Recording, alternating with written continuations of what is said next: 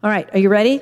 This is our last Sunday in the Psalm Song series, and we want you to just sit back and enjoy this one.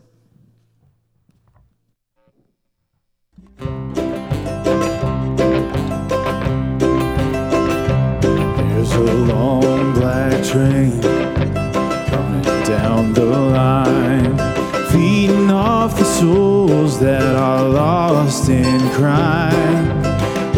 Rails of sin, only evil remains. Watch out, brother, for that long black train. Look to the heavens, you can look to the sky. You can find redemption staring back into your eyes.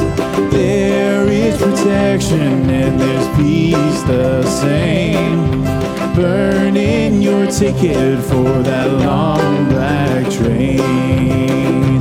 Cause there's victory in the Lord, I say. Victory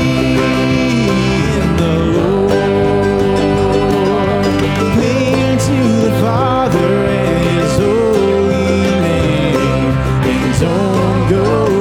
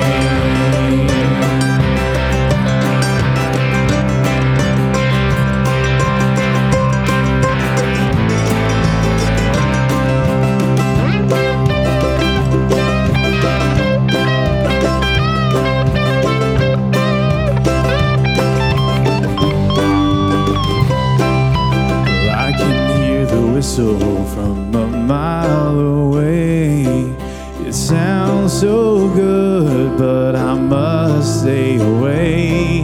That train is a beauty, making everybody stare. But its only destination is the middle of nowhere. Cause there's victory in the Lord,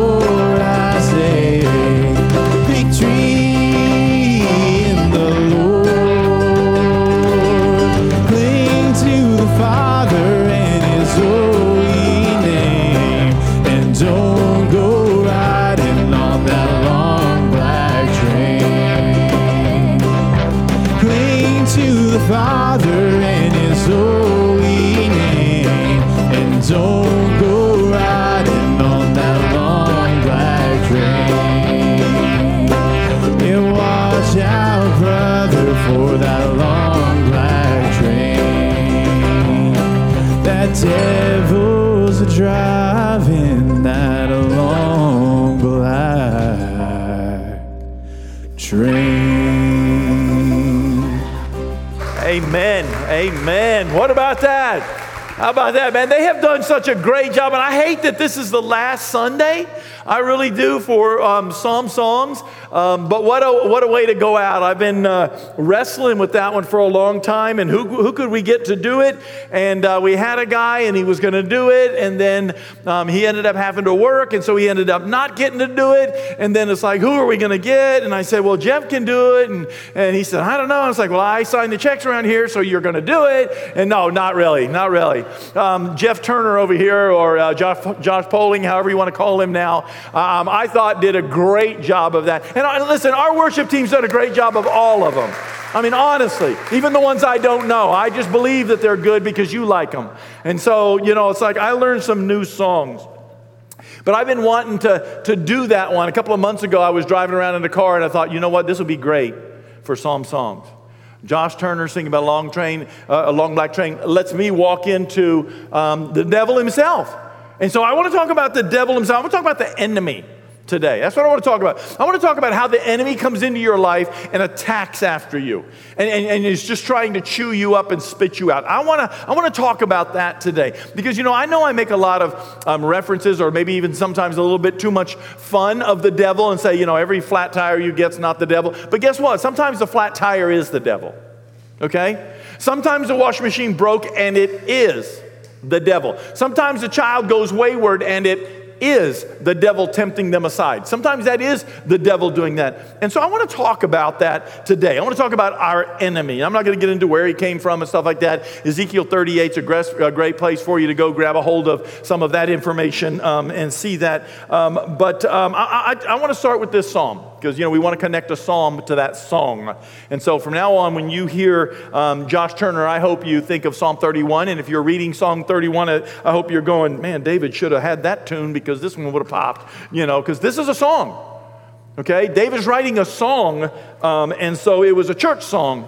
And who knows what the tune was to because he just you know pilfered and, and pillaged um, tunes left and right. But here's this one right here. It's in psalm 31 verses 1 to 8. If you want to take out your Bible, it's going to be there. It's going to show up on the screen always, but it's fun to get into one of these paper things, you know, these archaic paper things once in a while. Just kind of get familiar. It feels kind of good, old school a little bit, but we're going to read that, okay? Psalm 31.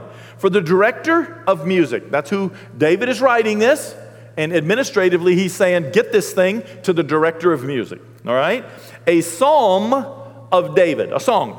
He's writing a song. In you, O Lord, I have taken refuge. Let me never be put to shame. Deliver me in your righteousness. Turn your ear to me. Come quickly to my rescue. Be my rock of refuge, a strong fortress to save me. Since you are my rock and my fortress, for the sake of your name, lead and guide me. Free me from the trap that is set for me, for you are my refuge. Into your hands I commit my spirit. Redeem me, O Lord the God of truth. I hate those who cling to worthless idols. I trust in the Lord.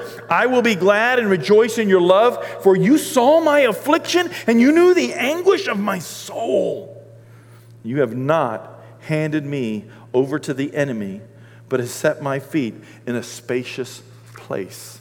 And that's the scripture we're going to use today. Let's just have a word of prayer. Father, as we come before you, in our ignorance of knowing how else to say this, we just invite you to come.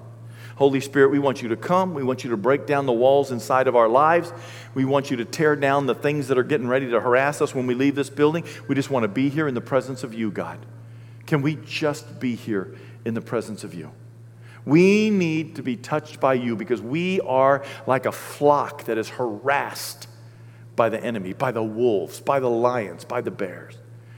And we are without a shepherd except that we have you. And so we need to see you, God. And I pray that you would open up our eyes today. In Jesus' holy name. Amen. So David is talking about his enemy, and, and who knows who he, who's he's talking about? But we know he's talking about the enemy. It's just that for you and I, we think about the enemy, and I wonder who you think about. Who's your enemy?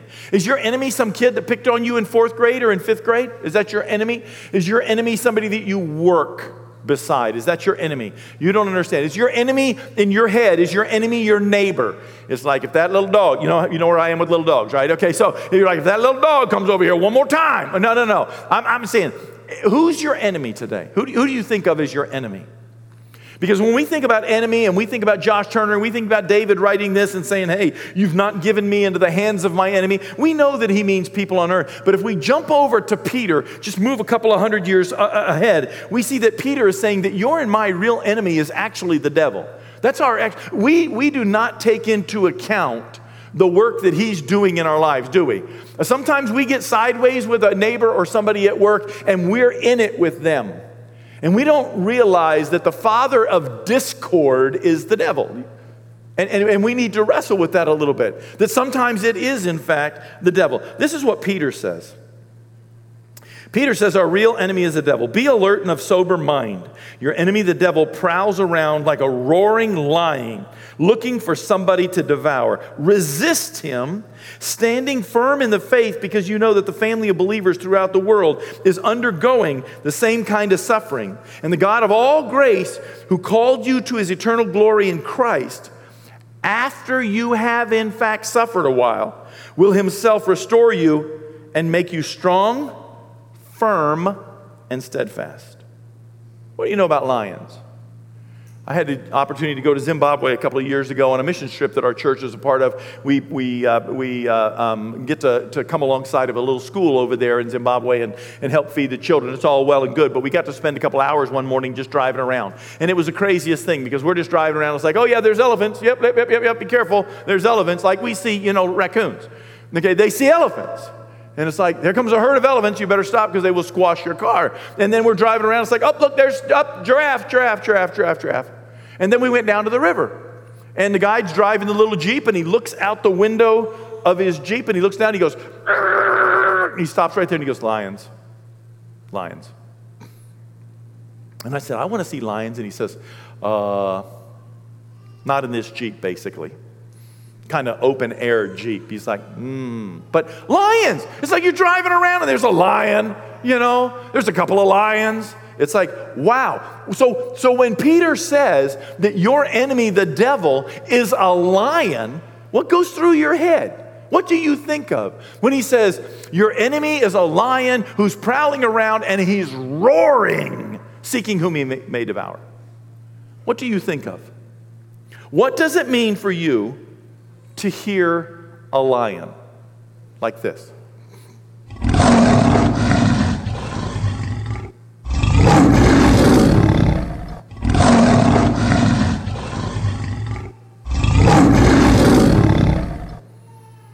That's a 450 pound cat. Did you know that? That thing is huge. And when you, when you hear that, it's like, wow, my son went on a mission trip down to um, where did he go? Botswana. And they had to set fires around their camps to keep the lions out. And it's like, Are you serious? He's like, Yeah. He said, Every night we had to light the fires up. He said, It would keep the lions out and the elephants out. It's like, okay, that's kind of crazy. But you look at this thing and you hear this line and you get the idea. I don't know if you've ever watched those videos. Like every once in a while, I go down a rabbit hole watching videos, you know, and I watch this lion eat the crocodile, and I watch the lion eat the gazelle, and then I watch the lion try to eat the other lion. And then I watch the lion eat the, um, the uh, jaguar, uh, not the jaguar, that's New, New World, um, the leopard. And so then I watch the lion, you know, take on you know, like the snake. And it's like, it's like the, the lion, he's just absolutely amazing. But I like to see him out there like one o'clock in the afternoon. It's all sunny and pretty and everything. And he's just laying in the grass about this tall, and he's just looking around. Then all of a sudden, he just roars, and all of a sudden, the camera pans over, and all the little gazelles' heads come up. And they're like, What? See? Because when all the little gazelles are on, the, on the, the Serengeti or the plain or wherever they are, all they have to do is stand still, and they look like the grass. See? But if you roar and everybody's head comes up, somebody, suddenly somebody's moving. See, I, I, it makes sense to me because when I go hunting, I used to bow hunt a lot. Um, and when I would go bow hunting, I would climb up, I go out there before light, you know, about five o'clock in the morning, and I crawl up the tree and I sit in my tree stand. I kind of buckle myself in a little bit, and, and I just sit there, and it's pitch black. And I'm just waiting, and the sun comes up, and then pretty soon it gets light enough. So then I stand up and I nock up an arrow, and I, and I stand, and I just stand like this, holding my bow, just about like this, and I'm looking through the woods. You know what? I'm deer hunting, and I want to kill a deer really bad because I want to eat it, okay? But here's the deal I'm not looking for a deer when I'm deer hunting. What I'm looking for is movement. That's all I'm looking for. See, if everything is staying still as it should be, the thing that's moving might be my deer. And so, what I'm looking for is something that just moves and catches my eye. And then I start looking for it. So, if the lion's laying in the plain and all of a sudden he roars because nothing's moving and things start moving, okay, there's lunch on the hoof. That's where we have to go to get it. And he can see that. And Peter's saying the same thing about you. As you and I go through our lives and our relationship to Jesus, We find ourselves in different places. Sometimes we're super apathetic and we're not doing anything. Sometimes we're busy. Sometimes we're moving forward. But sometimes we just tune out what's going on around us and get so focused that when the lion roars, it shocks us. And, and like the gazelle, we run, run, run, run, run away. That's what we want to do. We want to run away. And so the enemy is just trying to see how we can do this. But here's the other thing that I, I, I began to think about you and I are not gazelles, we are children of the Most High God. So when the lion roars, when Peter says, Be careful, be alert, he doesn't say run away from him, he says, Be alert. Stand up to him. What he's saying is, You're going to hear the roar, and then you'll know where he is. See, the lion thinks he's going to roar and know where I am. But I'm a child of God. He's going to roar, and I'm going to say, Okay, now I see where he's working in my life. He's roared. I see it coming. And that's what I'm looking at today. Our enemy. When he roars, we need to step up our game. We don't need to run. Check this out what Jesus said about the enemy in John 10 10. Verily I say to you, Pharisees, anyone who does not enter the sheep pen, and remember, he said, I'm talking to you, Pharisees. If you're not familiar with that word, but you keep reading it in your Bible, this is the more conservative religious sect of Jews. Okay? The more, the more conservative group who think they have all that's all figured out. We're the only ones doing it right. You know how it is with denominations in America, right? If you're Baptist, we're the only ones doing it right. If you're Pentecostals, well, we're the only the Baptists sir aren't doing it right because we're doing it right. Okay, and if you're Methodist, it's like, well, what's your method for doing it? First, I want to talk about that. Okay, and so everybody thinks they're the ones doing it right. So you got the Pharisees who think they're the only ones doing it right. We're the ones being faithful, okay? And so Jesus is talking to them specifically. And he says, Truly, truly, verily, truly, I say to you, Pharisees, anybody that does not enter the sheep pen by the gate, but climbs in by some other way, is a thief and a robber. The one who enters by the gate is the shepherd of the sheep. The gatekeeper opens the gate for him. The sheep listen to his voice. He calls his own sheep by name and he leads them out. When he has brought out all his own, he goes on ahead of them and his sheep follow him because they know his voice. But they will never follow a stranger. In fact, they will run away from him because they do not recognize a stranger's voice. Jesus uses this figure of speech, check this out, but the Pharisees did not understand what he was saying to them. He was telling them a parable. He was, he was making a metaphor for them, and they were just like, dude, we, we don't get it. What are you trying to say? What, I mean, what? What? Okay? So it goes on to say, therefore, Jesus said, Verily and truly, so truly and truly, I say to you, I am the gate for the sheep. All who've come before me are thieves and robbers, but the sheep have not listened to them. I'm the gate. Whoever enters me uh, enters through me will be saved. Can I just say right there, of all the religions in the world, that Christianity is the most inclusive. You just have to do it Jesus' way. That's all. All of us, not some of us. It's, it's not he's picking on this group or that group. All of us are welcome to do it his way. It really is that simple. And Jesus said, there is no other way. So as we continue to deteriorate as a, as a religious society, and people are like, well, you know, they'll get to heaven their way, they'll get to heaven their way. Jesus said that's not true. Jesus said, no man comes to the Father except by me. Not, I didn't say it. I'm not the one who's doing this. Jesus said it. And there's a place for us to stop and say, if we're followers and believers of Jesus, then we take him at his word. And he said that. So here he is, and he says, I'm the only way. They, they come in this way. It says, I'm the gate. Whoever enters through me will be saved. They will come in, go out, and find pastures. And, and this is important right here. The thief only comes to steal, kill, and destroy. But I've come that they may have life, perissos life, and have it to the full. And the concept of the word perissos, and you hear me throw it around here just in my own personal study because I'm, I'm wrestling with it, okay, is just the idea that it is exceedingly abundantly more than you can imagine. It's also, it, it, it, it carries the idea of it, a wanton, W A N T O N, a wanton life. It's just so much life, it's ridiculous. That's what that word carries with it. And so here is Jesus using that word saying, I've come to give you life. Now, I'm not the, you know, health, wealth, and prosperity guy. I'm the, I'm the one that says, deny yourself, take up your cross, and follow me. But I can find life in whatever life God puts me into. Whole other message. So Jesus is telling the Pharisees that the, the devil, the enemy, is coming to steal, kill, and destroy. So we know that the activity of the enemy is steal, kill, and destroy.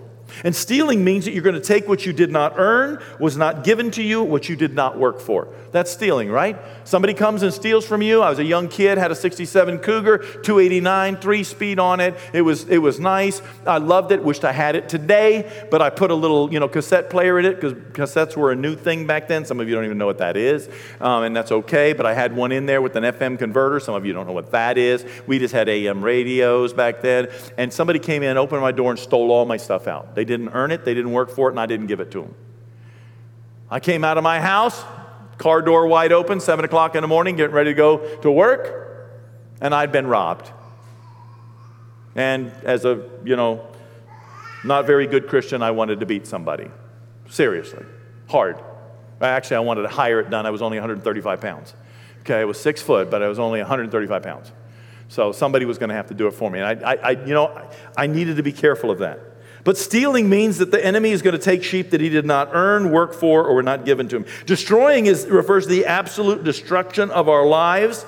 But I, have come to think that that's not even possible, I don't think, without us giving the enemy permission. And this is what I mean by that. You know, there's times when we sing songs about God, take it all, all to God I surrender, and we're going to sing that one even. But, but there's times when we say, Lord, have it all, have it all, I'm going all in, things like that. But not this little area of my life over here, but not this area. I'm going to keep this little door closed. It's okay. Don't worry about this, Lord. You don't have to die for it. I'm just going to entertain it. It's, it's good. It's good. Don't worry about it. See, I believe that this is where we give the devil a foothold into our lives. This is where he's like, okay, you're not going to give that to God, then it's mine. I, I, have the right to be here. So sometimes I think when we think about the idea of being destroyed, that it's not possible without permission from us, and we need to rethink that sometimes. Are we, by hiding our besetting sins or unknown sins or just areas of our lives that we're not willing to give up? You know what I mean? It's like, no, God, I'm not getting rid of my Xbox. Xbox is not, Xbox is not sin, okay? Sometimes it's the weight that holds us down. You know what I mean? The, the sin that entangles us, the weight that holds us down, okay? And God's saying, I want you to get rid of the weight. And we're like, no, but not that. Not, not, not that. I'm good at this, okay? People respect me for this, Lord. I got, I got credit, you know. And we're like, no. And I think the devil says, okay, I got you. And so he's looking for a way to distract you from the kingdom of God. So instead of, you know, well, we'll get into that later. And then finally is the killing steal, kill, destroy. And that means the removal of somebody, some, some dream. I think the Lord I mean, is, is saying that sometimes He kills our dreams, sometimes He kills our calling, sometimes He, he kills things from our lives, and, and, and we wonder why is the enemy here? How do we see the enemy killing people today? Do you see the enemy killing people today? We don't often see it in America. We, we don't see an, an attack physically on Christianity. But guess what? America is not the center of the world. It's really not. I, I love America. It's not the center of the world. Check this out. According to persecution.org, International Christian Concern, 1,470 Christians were killed in Nigeria within four months of 2021. That's a lot of people. That is a whole lot of people.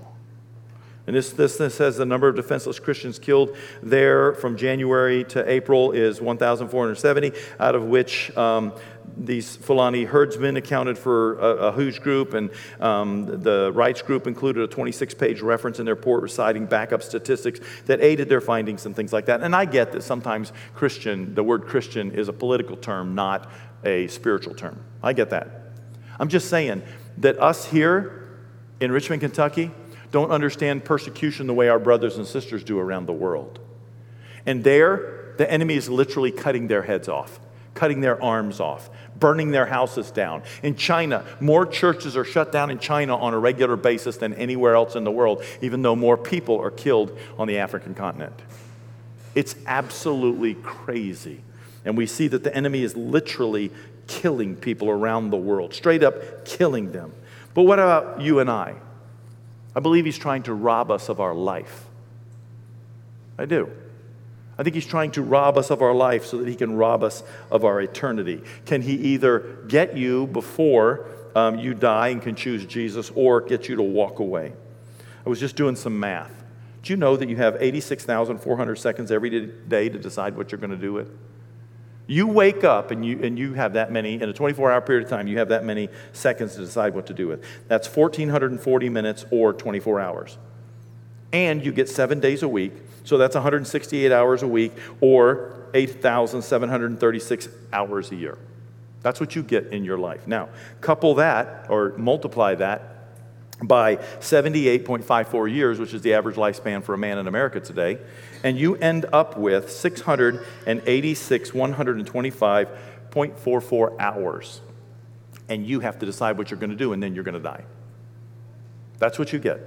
What will you do with those hours? And I was thinking about how the enemy wants to steal the life out of the minutes and the seconds and the hours of your life. He's trying to suck you dry. He's trying to make your life miserable. He's trying to make you give up. He's trying to make you throw in the towel. He's trying to make you say, No, God, I don't want to do that. He's trying to say, I don't believe, get you to say, I don't believe there's a God. The enemy is trying to push all of the buttons that he possibly can to get you to move in a different direction because the enemy's trying to kill, steal, or destroy you. That's all he wants to do. I came to understand, I was sitting at the coffee shop the other day, and I came to understand, and, and, and I knew this before, but I, it just was brought to my attention again. Man came into the coffee shop. I could see him over there counting his pennies. I could tell right away that he was homeless. I could tell that he was hungry. And I thought, you know what? He's over there counting his pennies, saying, How much is a muffin? How much is a coffee? How much is this? And I just jumped up. I felt like the Lord said, Joe, do this thing. And so I jumped up and I went over there and I, and I just said, Hey, could, could I be blessed to buy you breakfast today? Would, would, you, would you let me do that? And he looked at me and folded his money back up and said, Yeah, you can do that. I said, Listen, I don't care what you get, just have some breakfast. Have some breakfast. So he ended up some, having some breakfast. But this is what I began to think about. If, if I spend 10 or $15 on somebody, I can go sell a painting or I can, you know, raise a couple more puppies and I can sell them and I can get some money back. I can. But if you give somebody some of your time, you can't ever get that back because you have a finite amount of it. And the devil is after sucking the life out of your time because you can't get it back. He just wants to make you miserable. How is he trying to rob you? Well, mentally. I believe he's trying to rob you mentally.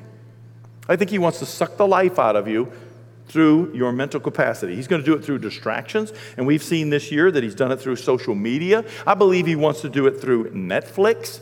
I mean, how many of us, don't raise your hand, how many of us at some point have walked in? It, it happens so much that you spend, and I, I say you generally, okay? You spend so much time on Netflix trying to figure out what to watch that Netflix has a new button. What's the button say? Just play something. That's literally what it says. You go home and, and see if I'm not right about this. You call up Netflix and you, and you tell them who is this that's watching. Joe is watching. And then it comes up and says, just play something underneath of it. We are so mentally wanting to be distracted that Netflix has a button for us now. That's how much time they know we spend trying to decide what to watch. Okay, mentally, politics have exhausted us mentally.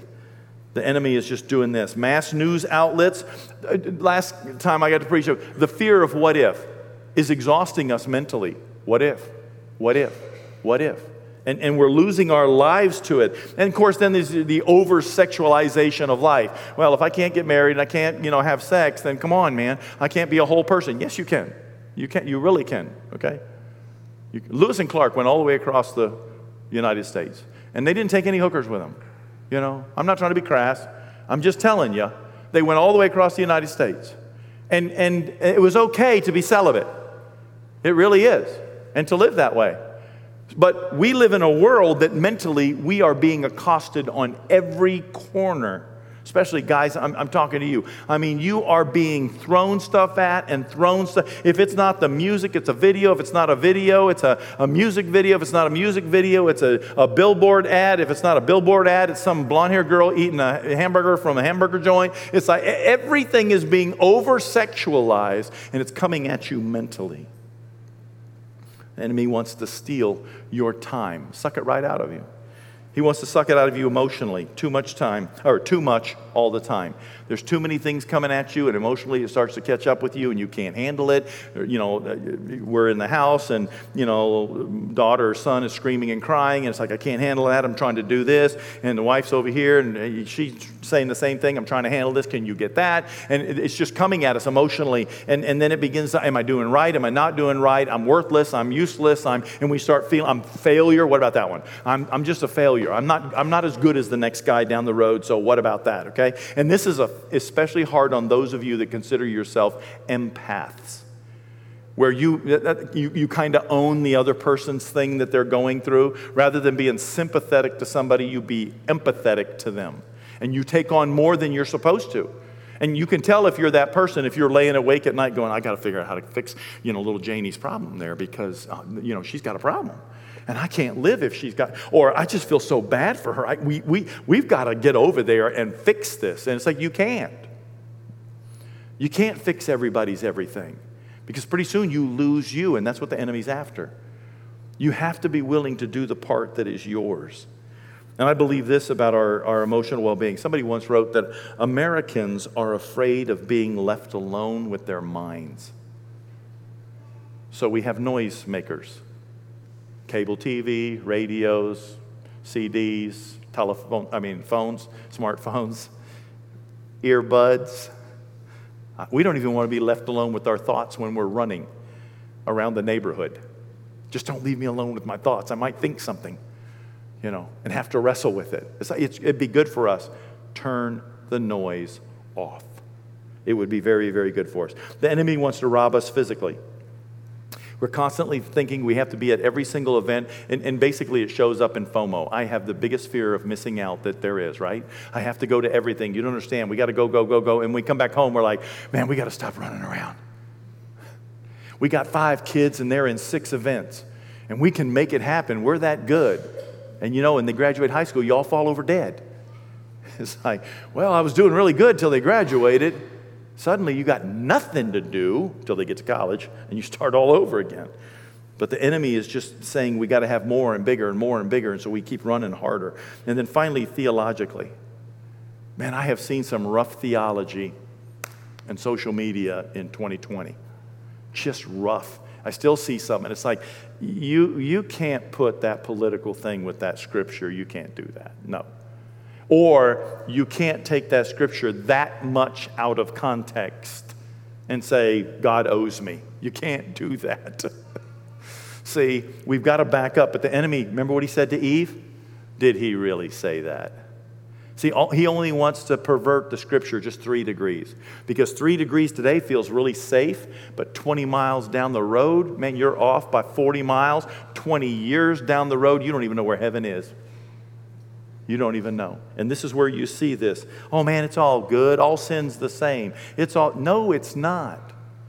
God's okay because all sin's the same. No. See, Jesus died on the cross for gossips. He died on the cross. That's how serious he took it.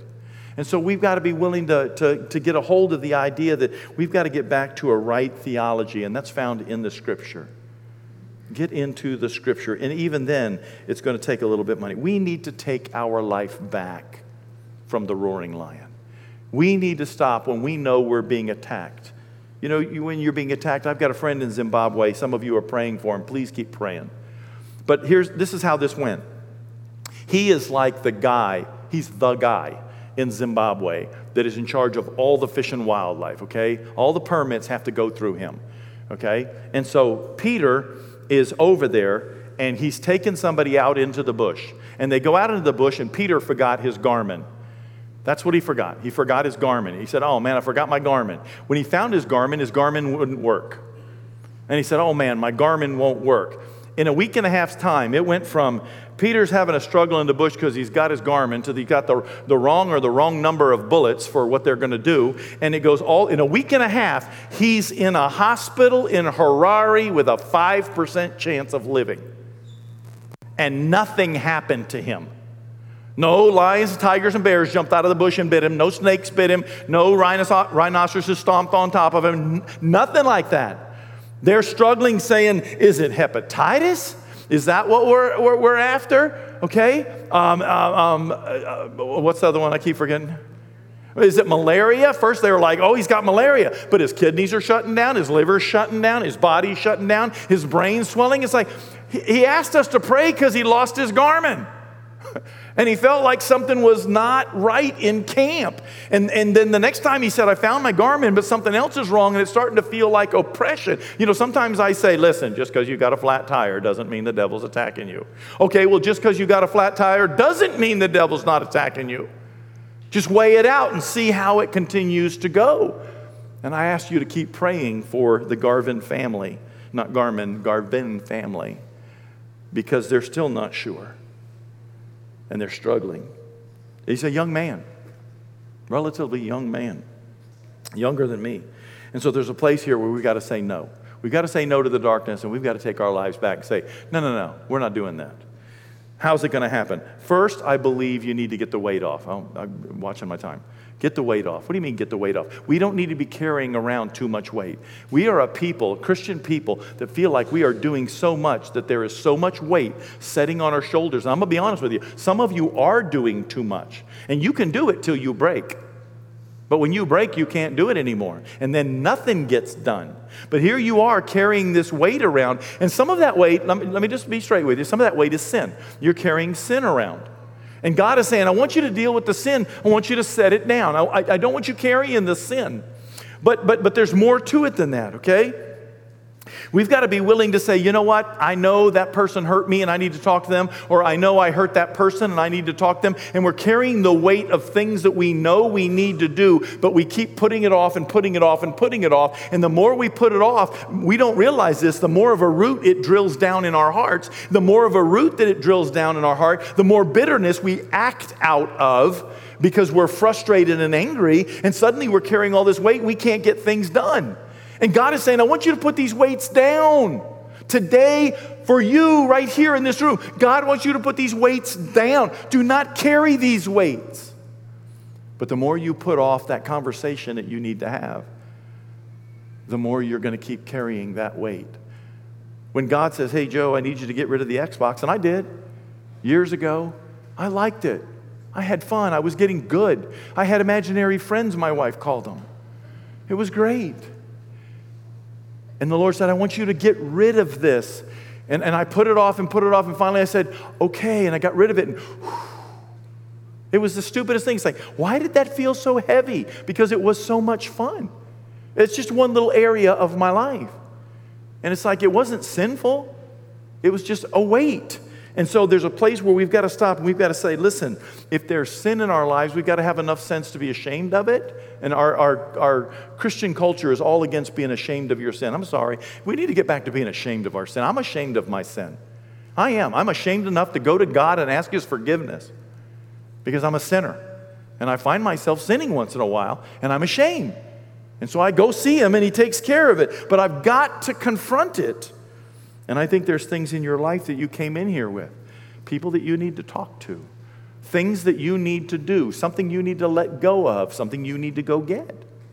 That God is saying, man, if, if you'll just listen to me and do this, you might be surprised. And the second thing is this now let's sit with God. A lot of Christian people don't want to sit with God. Let's sit with God. Let's sit with God and be quiet. Let's sit with God and let the scripture get inside of us. Let me ask you these questions while you're sitting with God, because I think these are the questions that God would ask you while you're sitting with Him. Who is it that you're listening to? Who are you listening to? Are you listening to that voice that says, You got to do it all, or else it's not going to get done right? You got to keep carrying the load. Don't put that down. Don't listen to Joe. He's just being. Are you listening to that voice that's trying to kill you? That's one, right? What about that? Who speaks truth into your life? We live in a world that's unprecedented. You could listen to so many preachers just today that it's ridiculous. But honestly, sometimes we listen to so many that we spend all of our times in our head trying to make this person's theology match this person's theology and this understanding of Scripture match that understanding of Scripture, plus what your grandma said, and it just it's it's taxing to you. And I'm not saying you shouldn't listen to people, be widely read. I'm just saying sooner or later, I want to know who are you listening to? And it needs to be God. When you sit down with God, you need to listen to God. And that needs to be important. Trim it down. Who are you listening to as you sit with God? Number two, who are you running with?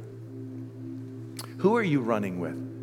Who are the people that you surround yourselves with? People that lead you toward Jesus or back to your old way of life? Huh?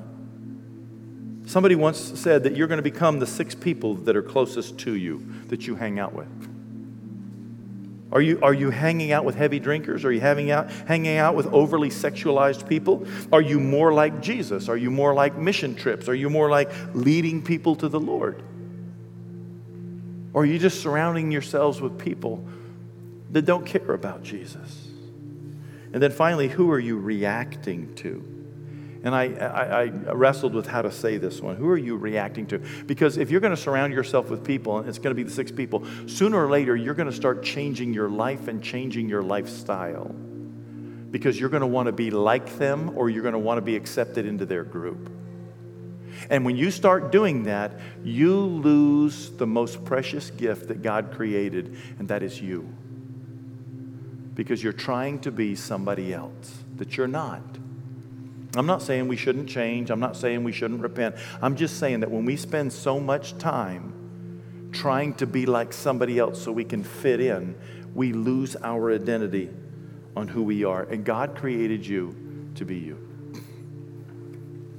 This morning, I believe that as you walked in here, the enemy was coming at you from all different directions. I believe there are people here whose marriages are under attack.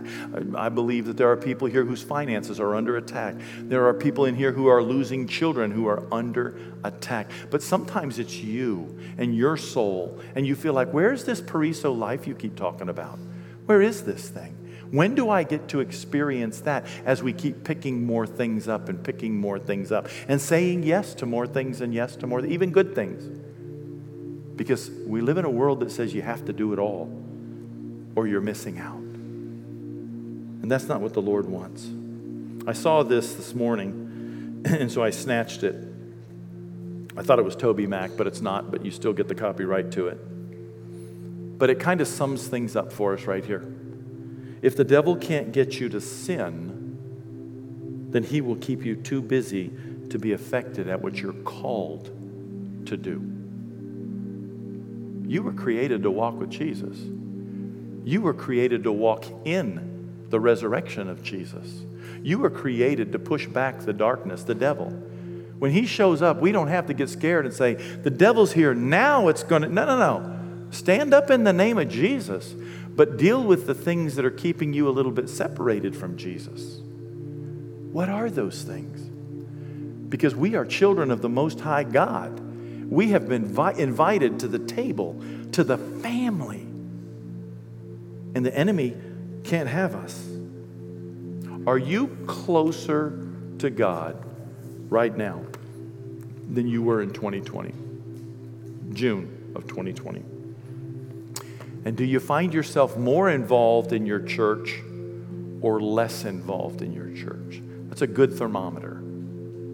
Do you find yourself more involved in trying to grow a church and push the kingdom forward, whether it's just one of your home church? Or do you find yourself less involved? Because anything that begins to take you away from the kingdom, the kingdom message, and the kingdom work, I don't think is God. I think He wants us to bring our friends to Him, not run away from Him with our friends. And I would encourage you that God has a life for you that's abundant according to Jesus. But the enemy came to steal, kill, and destroy what God wants to do in your life. I wonder what He's saying to you. Let's have a word of prayer. And then we're going to go into our closing song. But we want to pray today. And these people want to pray with you during that song. Let's just pray first. Father, as we come before you, we thank you and we praise you that we have authority in Jesus' name, that Jesus won on the cross, that the battle it, it does not have to go on and on. The little skirmishes, they pop up, God, but we win. And yet, sometimes we aren't experiencing that life that Jesus talked about in John 10. So I just, God, I just pray, be upon us right now. whatever it is that we're carrying, whatever it is that we have to be a part of, the things that we know we need to sit and talk to you about. What are those things, God? Because I know that in giving them to you, your yoke is easy and your burden is light. And that's what we're after.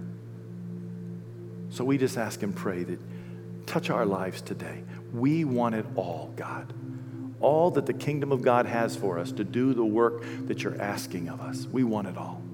In Jesus' name, amen. Those of you that are watching online, if I can just deviate here for a split second as we come to a place of wrapping this up. I was in a conversation with pastors, and this statement got made, and I thought it was funny, but I thought it was apropos. Okay?